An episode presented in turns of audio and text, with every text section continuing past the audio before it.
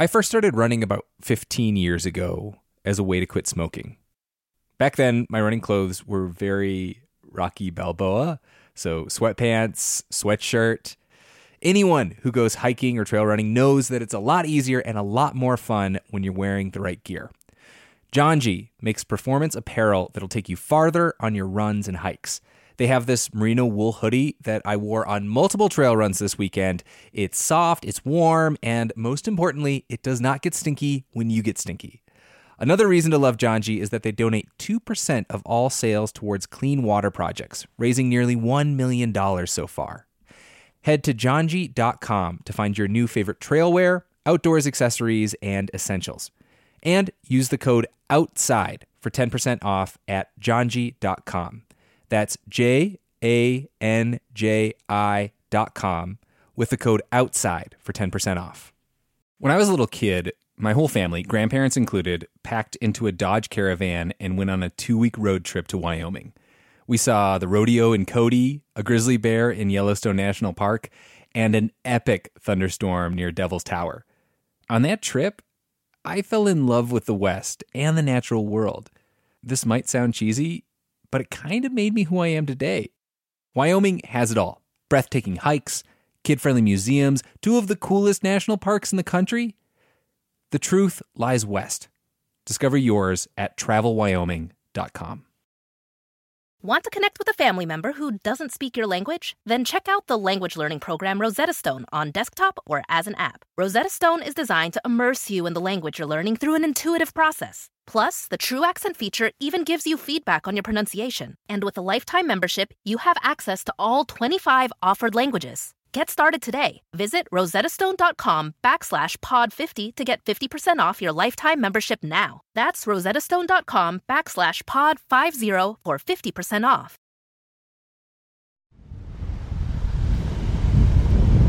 Nahant, Massachusetts is a rocky crescent moon of land out in the Atlantic Ocean just north of Boston. It's pretty small, just one square mile and 3,400 people. For its entire history, it's been at the mercy of the ocean. To get to the town back in the 1800s, you'd have to cross this long, beautiful beach at low tide that connected it to the mainland. Hi, how you doing? I'm doing well. How are you? Sam? I am. Hi, come on in. Thanks. At high tide, you had to take a boat. These days, there's a four lane road built on that beach. When the weather's good and in the summer, there is no prettier, nicer place. We have a private beach. We have a great view. We, the shipping lanes of Boston come right in front of our house. So all the big ships that come in, we, we can see, and, it, and I love it. I love my house. Dave Lazaro is a retired bartender and a woodworker. The two story house he shares with his wife Chris is full of his carvings. It's kind of a comforting nautical clutter. He likes getting outside, backpacking, fishing, sailing, and a lot of his carvings are of birds.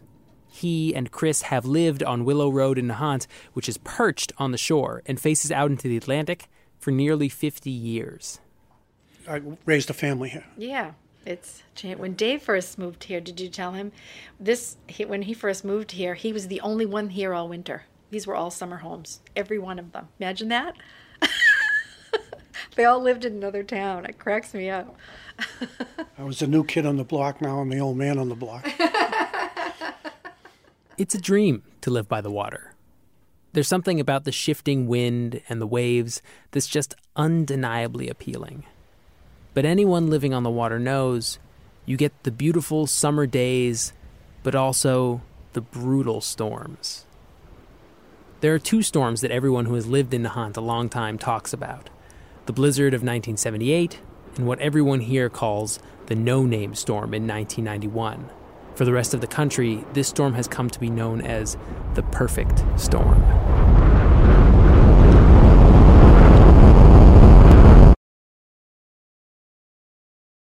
When the really big storms blow in, you don't want to be on Willow Road.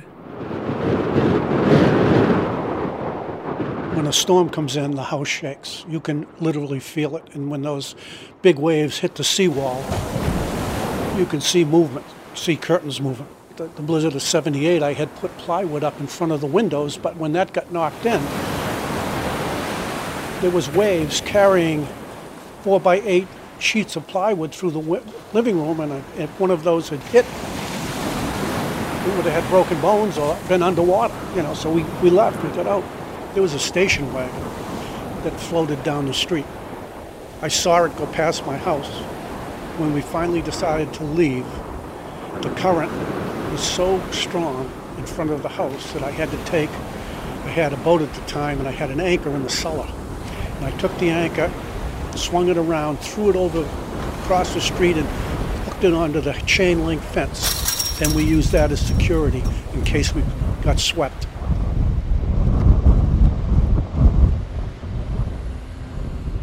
When they cleaned the street in front of my house, they were four foot sand piles, not snow piles. And they had to have backhoes come in and, and take them out. You know, this whole neighborhood was devastated, and the town and a Nahant was isolated.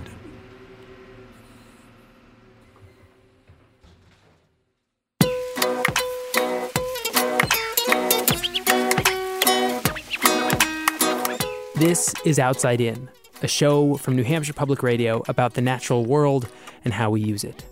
And this is a story about a tiny seaside community looking forward into a world where the scientists are afraid devastation like the blizzard of 1978 is going to be more and more frequent. It's a story about people living in homes which, in the space of a generation, may not be home to anyone anymore.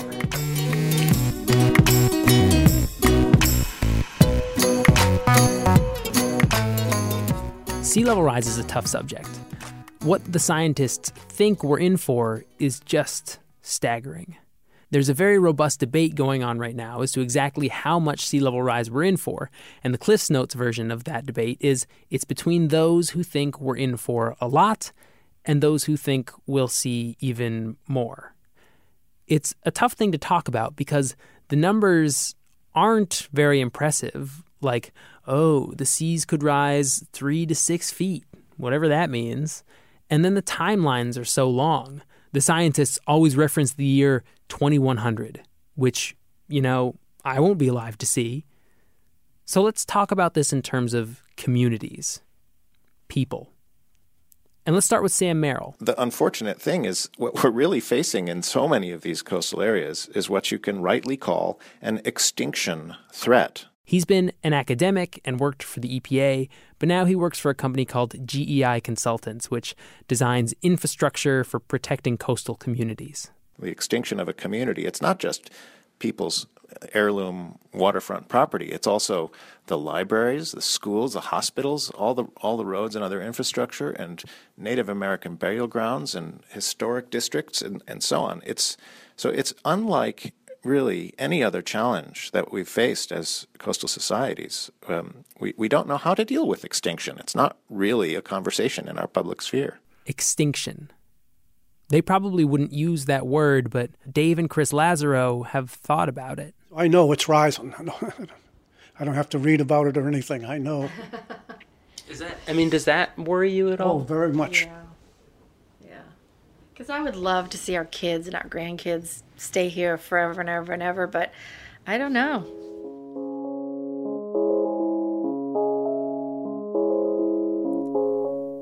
So, what do we do? How do you stop an ocean? You always have three options um, fortify, accommodate, and relocate. Let's look at those three options right here in Nahant. A few doors down from the Lazaros lives Ken Carangelo. He's single, no kids, and the COO of a big company in the film industry. His home really tries to maximize ocean views. When he found out it would be impractical to knock down the wall in the kitchen so he could see the ocean, he installed a giant HD TV there instead. Looking as if it were a window, so that's actually a live feed from what's going on behind you um, with the camera out on the thing. You heard that right. He has a live feed of the ocean on his wall. Out on his porch, he shows me his seawall, which was built in the 90s after the perfect storm undermined the old one. Well, it's 10, it's 10 feet below the surface of the sand. It goes down 10 feet. We're up about 8 feet from here. and everything that's down there has a, a solid footing and uh, Kevlar coated rebar so uh, the salt doesn't get to it as much. Ken says the previous owners spent more than $200,000 to build the seawall. You know, it's the equivalent of building a sandcastle, and you kind of know what happens, you know, after a while. The ocean will do what the ocean is going to do. Depends how hard you want to fight it, I guess. Between Ken and Dave is Richie Lombard, another longtime resident who's been a selectman in town for decades, a kind of local elected official. He's retired now, but he used to work as a VP for Dial, like the soap company. He's got a seawall too, which was rebuilt after the blizzard of 78 blasted the old one right into his living room. It was like it was like a destroyer off the uh, coast here firing shells in here. The the walls all had to be replaced. These are all brand new walls. Richie Lombard's house may have a private seawall protecting it, but he thinks Nahant Harbor could use some protection too, funded by the federal government. We're trying to put um, breakwaters in. So that'd be out. Out there, yeah, to take the surge and get that, you know, the federal government, because they're starting to look at that from Maine all the way to Delaware.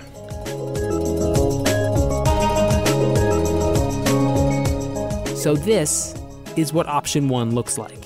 Vigorous, muscular armature. Harden the coasts. Armor the coasts. Think berm, dike, seawall, jetty. But here's the thing option one costs money, could cost a lot of money. Some could come from homeowners, but could also just come from taxpayers. There's a plan to build a massive system of dikes in Galveston Bay that's been hung up for years because of its price tag. It's estimated to cost as much as $8 billion. Miami Beach just voted to spend $400 million to elevate major roadways and install pumps to deal with recurrent flooding there. Numbers like these should be a red flag that to protect every coastal community from every storm in the entire country, it would be pricey. Well, I, mm, I don't think it's feasible to protect every community.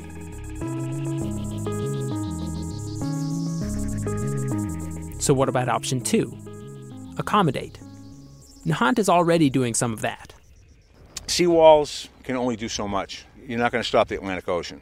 Enzo Baril is another local official in Nahant. He grew up here, owns a garage in town, and can point out where all of the families of mobsters used to live. Right here, I lived in that house right up there. Which one? See the, the, the, the like the tan house up there? Yeah, yeah, yeah. It's a nice looking Best house. view in Nahant. Yeah. All right. He gave me a tour, pointing out all of the newer houses that have been built to handle moderate flooding. And this stop was a baseball field in a part of town called Lowlands. After '91 now, um, they were windsurfing in here. The day after, guys, they were windsurfing in lowlands. The biggest thing Nahant has done to accommodate is to keep a lot of its low lying areas out of development. There's the baseball field, for instance, and a golf course that frequently ends up being underwater. And it's open space, can't be built on. Helps us keep our, you know, keep our costs down. And there's even this pond at the golf course's low point, and when storms come, they put in these giant bilge pumps and just drain the town. So we actually drain the town down before we know there's a major major event going to come. Northeaster, heavy rain. We drain it right down. But despite the seawalls and the open space, Nahant has some of the worst flooding in Massachusetts. There are only two towns in the state that have received more per capita in federal flood insurance claims. And what's more, nearly 50 homes in Nahant are places called repetitive loss properties, as in homes that get flooded over and over.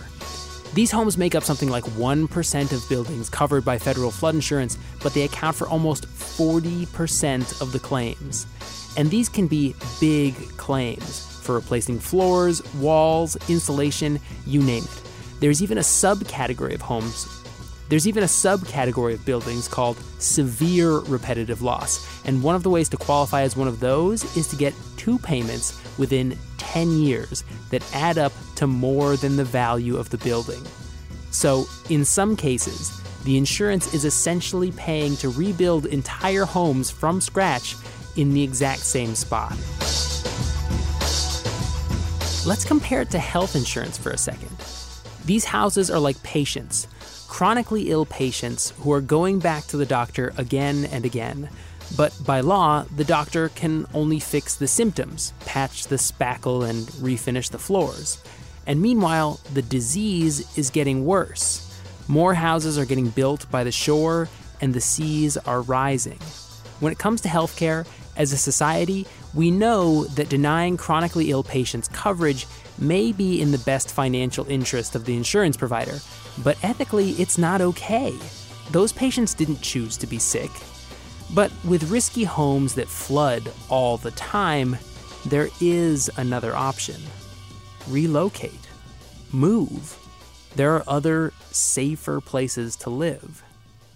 Even Baril, a lifelong Nahanter, thinks there's a point after which you shouldn't get paid to rebuild a home in a spot like this. Where do we draw the line? I, I don't know. I think that, personally, I think that once FEMA has paid you, and if they've paid for your home, you've lost it, it because it's in a ridiculous spot. Enough's enough. You got. We have to just say no because um, the country is paying for that now. Want to connect with a family member who doesn't speak your language? Then check out the language learning program Rosetta Stone on desktop or as an app. Rosetta Stone is designed to immerse you in the language you're learning through an intuitive process. Plus, the True Accent feature even gives you feedback on your pronunciation. And with a lifetime membership, you have access to all 25 offered languages. Get started today. Visit rosettastone.com backslash pod50 to get 50% off your lifetime membership now. That's rosettastone.com backslash pod50 for 50% off. Hey everyone, it's Ted from Consumer Cellular, the guy in the orange sweater, and this is your wake up call. If you're paying too much for wireless service, you don't have to keep having that nightmare. Consumer Cellular has the same fast, reliable coverage as the leading carriers for up to half the cost. So why keep spending more than you have to? Seriously, wake up and call 1 888 freedom or visit consumercellular.com. Savings based on cost of consumer cellular single line 1, 5, and 10 gig data plans with unlimited talk and text compared to lowest cost single line postpaid unlimited talk, text, and data plans offered by T Mobile and Verizon January 2024. Whether you're a morning person or a bedtime procrastinator, everyone deserves a mattress that works for their style. And you'll find the best mattress for you at Ashley. The new Tempur Adapt collection at Ashley brings you one of a kind body conforming technology, making every sleep tailored to be your best. The collection also features cool to the touch covers and motion absorption to help minimize sleep disruptions from partners, pets, or kids. Shop the all new Tempur Adapt collection at Ashley in store or online at ashley.com. Ashley, for the love of home. Nahant is already trying to fortify and to accommodate sea level rise. But this third option, relocation, this idea is much more fraught. Contemplating abandoning a seaside home that you love and maybe you've sacrificed to own is as much about emotion as it is about rationality. Consider Dave Lazaro, who over the past 40 some odd years has been flooded six times. Once the back door was knocked off its hinges and the water came in, and a couple of times the water just stripped a few rows of siding off the house.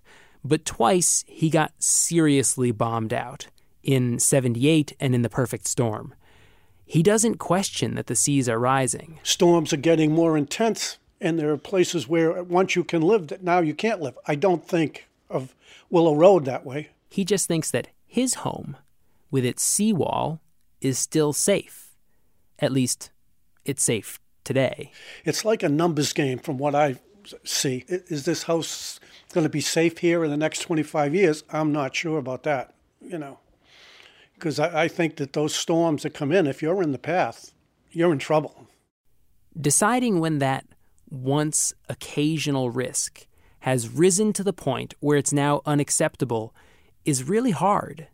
I mean, really, is each year that goes by statistically any more dangerous than the year before?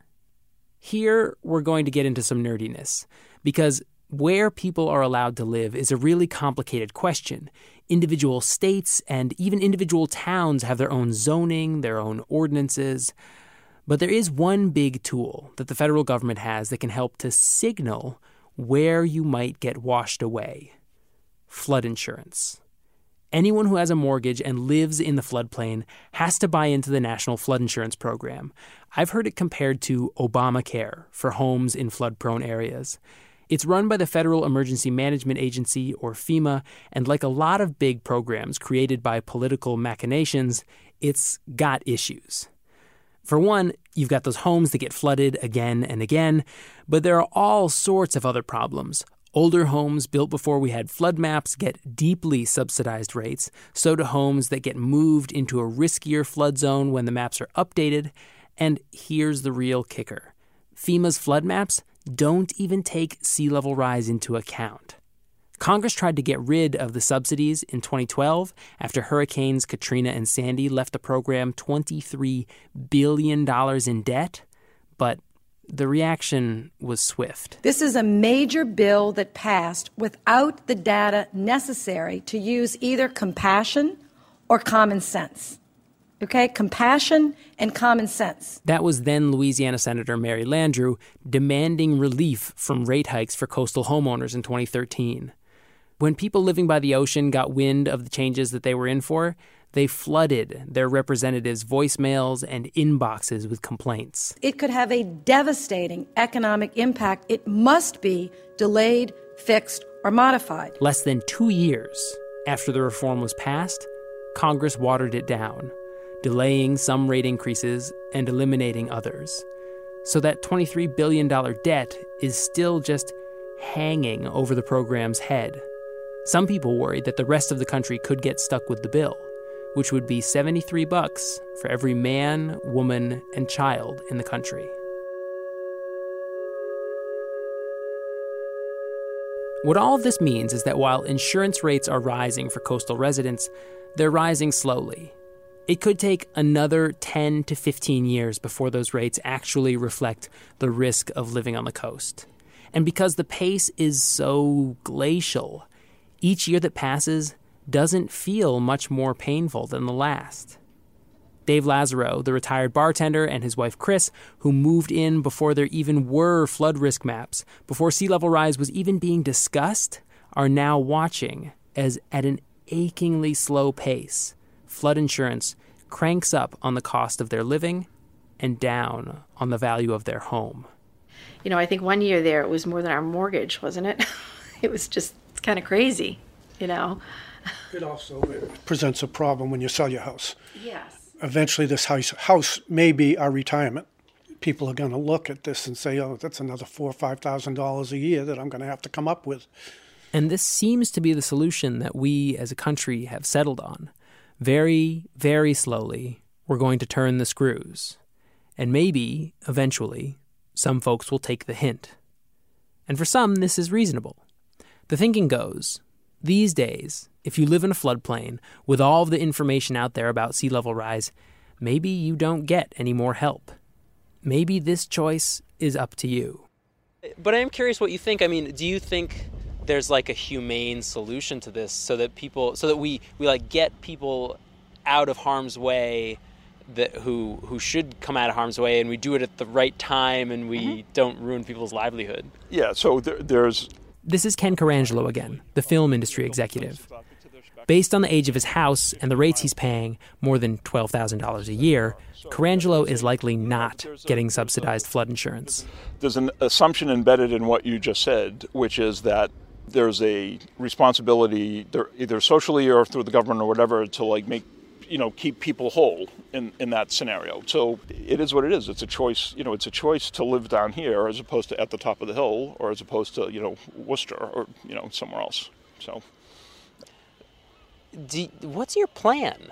I mean are it's i mean are you just going to stick it out well, here's so so you know, so my situation at this point, you know, being you know single with no kids and and you know making decent money, etc. You know, I for me it's a, it's a luxury that I can afford to stay here, right? I'm not whatever, but I'm not worried about a multi generational legacy and like the house staying in the family and all that stuff. For me, it's like I want to enjoy this while I can, and um, uh, and really that's it. And and I in my head, I've got these three curves of how fast is sea level rising, how fast is my seawall deteriorating, and what's my life expectancy, right? So wherever those intersect, you know, in the right way is kind of is kind of guiding the plan.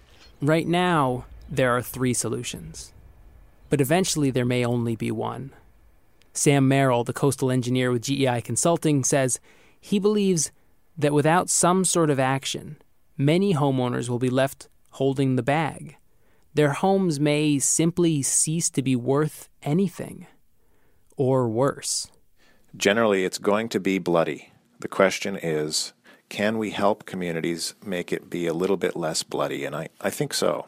We're often looking for the easy answer, the least painful answer. None of the options are terribly good at this point. I mean, in many places, there's still uh, whole communities there where, in fact, we may be past the point where anything makes financial sense.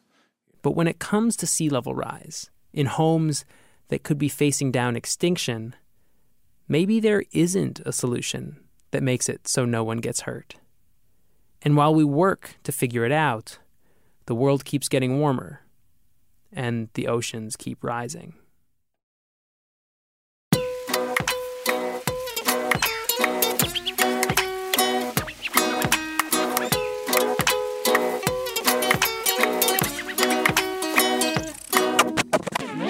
Outside In was produced this week by me, Sam Evans Brown, and Logan Shannon, with help from Taylor Quimby, Molly Donahue, Jimmy Gutierrez, and Maureen McMurray. We produced this episode in collaboration with The Heat of the Moment, which is a project of WBEZ in Chicago.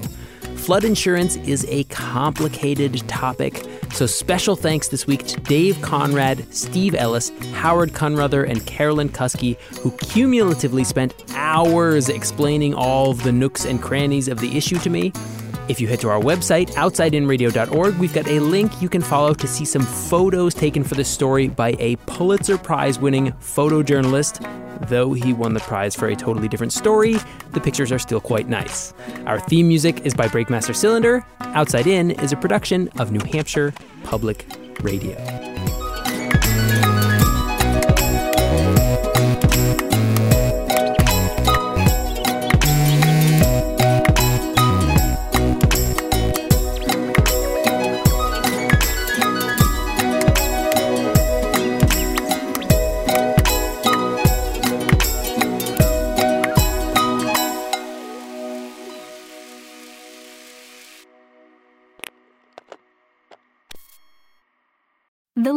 Room is where you make life's most beautiful memories. But your sofa shouldn't be the one remembering them. The new life resistant, high performance furniture collection from Ashley is designed to withstand all the spills, slip ups, and muddy paws that come with the best parts of life. Ashley high performance sofas and recliners are soft, on trend, and easy to clean. Shop the high performance furniture in store or online at Ashley.com. Ashley, for the love of home. Angie's list is now Angie, and we've heard a lot of theories about why. I thought it was an eco move. Fewer words, less paper. No, it was so you could say it faster. No, it's to be more iconic. Must be a tech thing. But those aren't quite right. It's because now you can compare upfront prices, book a service instantly, and even get your project handled from start to finish. Sounds easy. It is, and it makes us so much more than just a list. Get started at Angie.com. That's A N G I, or download the app today.